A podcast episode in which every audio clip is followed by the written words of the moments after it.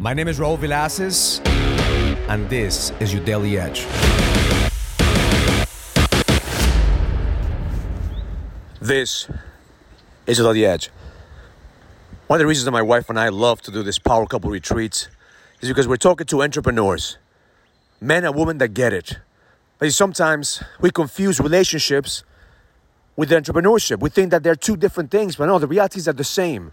If you know how to build a business, you know how to build a marriage.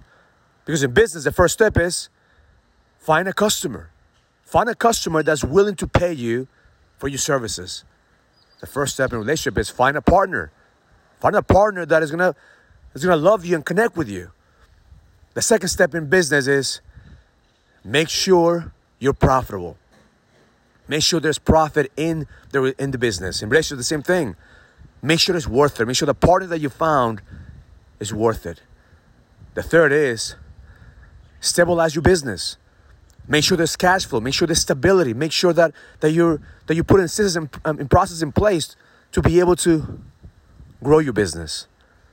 Same thing with relationships. Find the stability. Find that connection. Make sure that you provide for, for your family. Make sure that, that you're there for her. The next one is business. Is now it's time for us to scale to grow and scale? What do you need in your business in order for you to take it to the next level? What do you need in order for you to bring more value to the marketplace? But see, that's where most men get stuck.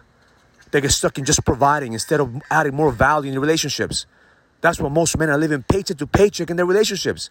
You're badass in your business, you scale your business, you sold your business, you know how to bring more value to the marketplace, but you forgot how to bring more value to your most important customer, which is your wife.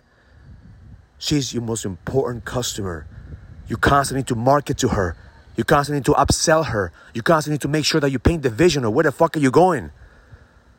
If you want to stop living paycheck to paycheck in your marriage, make the deposits.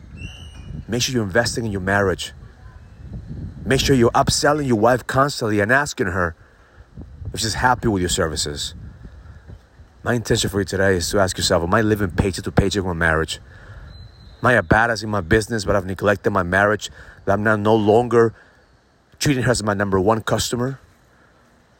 And if that's the case, it's time for you to market. It's time for you to bring more value. It's time for you to scale and grow your marriage. Because that's what leaders do. You don't focus only one dimension, one aspect of our lives. Is in every single aspect. The king knows that every area in his life is just as important as any other area your business, your marriage, your connection with God, and your health. So, the pillars of your kingdom. Stop living to paycheck and paycheck in other areas and just killing in your business.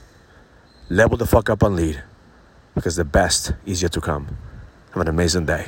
Learn it, live it, experience it. Love life.